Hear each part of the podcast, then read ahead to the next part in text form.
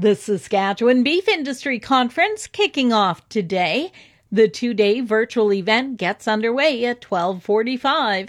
Ryder Lee is the CEO of the Saskatchewan Cattlemen's Association day one always starts with a bang when Minister Marit comes and, and announces the, the research funding from the Ag Ministry, and a lot of that's co-funded by Saskatchewan Cattlemen's Association. So it's always nice to hear what what's getting invested in, and then we get right into you know talking about some ag tech mental health and, and then the research conversation in the afternoon. Marit is also expected to talk about the new extension, giving livestock producers more time to work on their applications for the Farm and Ranch Water Infrastructure Program.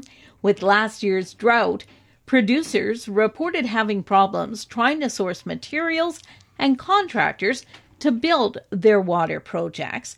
With that in mind, the federal and provincial governments have adapted FRIP to allow livestock producers who plan to claim over $50,000 in rebates to submit a preliminary application by March 31st of this year to complete their projects and then submit the paperwork for the rebate by September 30th. The Agricultural Producers Association of Saskatchewan welcoming a new president, Ian Boxall moving into the new role, and says one of the key issues they'll be focusing in on in 2022 is the next ag policy framework. I think we need to work to ensure that our voice is heard on things within the framework that we want to see changed before the signing in 2023.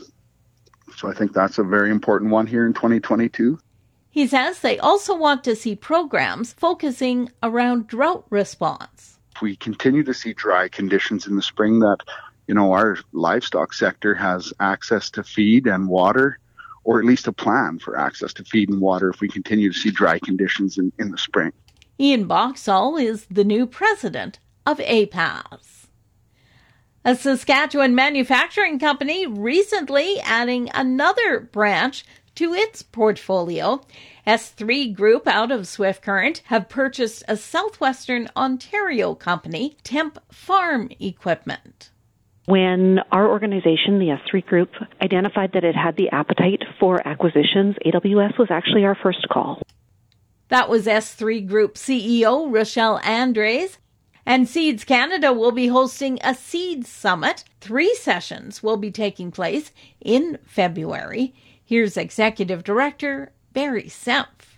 We're involving all of the stakeholders, the full value chain, in the discussion of what the future seed development regulation should look like. Look at some of the changes that have happened in the grain industry, whether it's that of uh, seed development, uh, gene editing, for example, coming on, the CRISPR uh, technology coming on, how our farmers are, are planting, the different aspects of use for our crops. Those sessions will take place February 7th, 14th, and 22nd. And the Saskatchewan Pulse Growers making the decision to move their first two Winter Pulse meetings to a virtual event only Organizers say that's based on the new recommendations. As a result, the Assiniboia and Melfort Winter Pulse meetings will be virtual only. The agenda for both days, January 25th and February 2nd, have been streamlined to provide a shorter, more concise experience.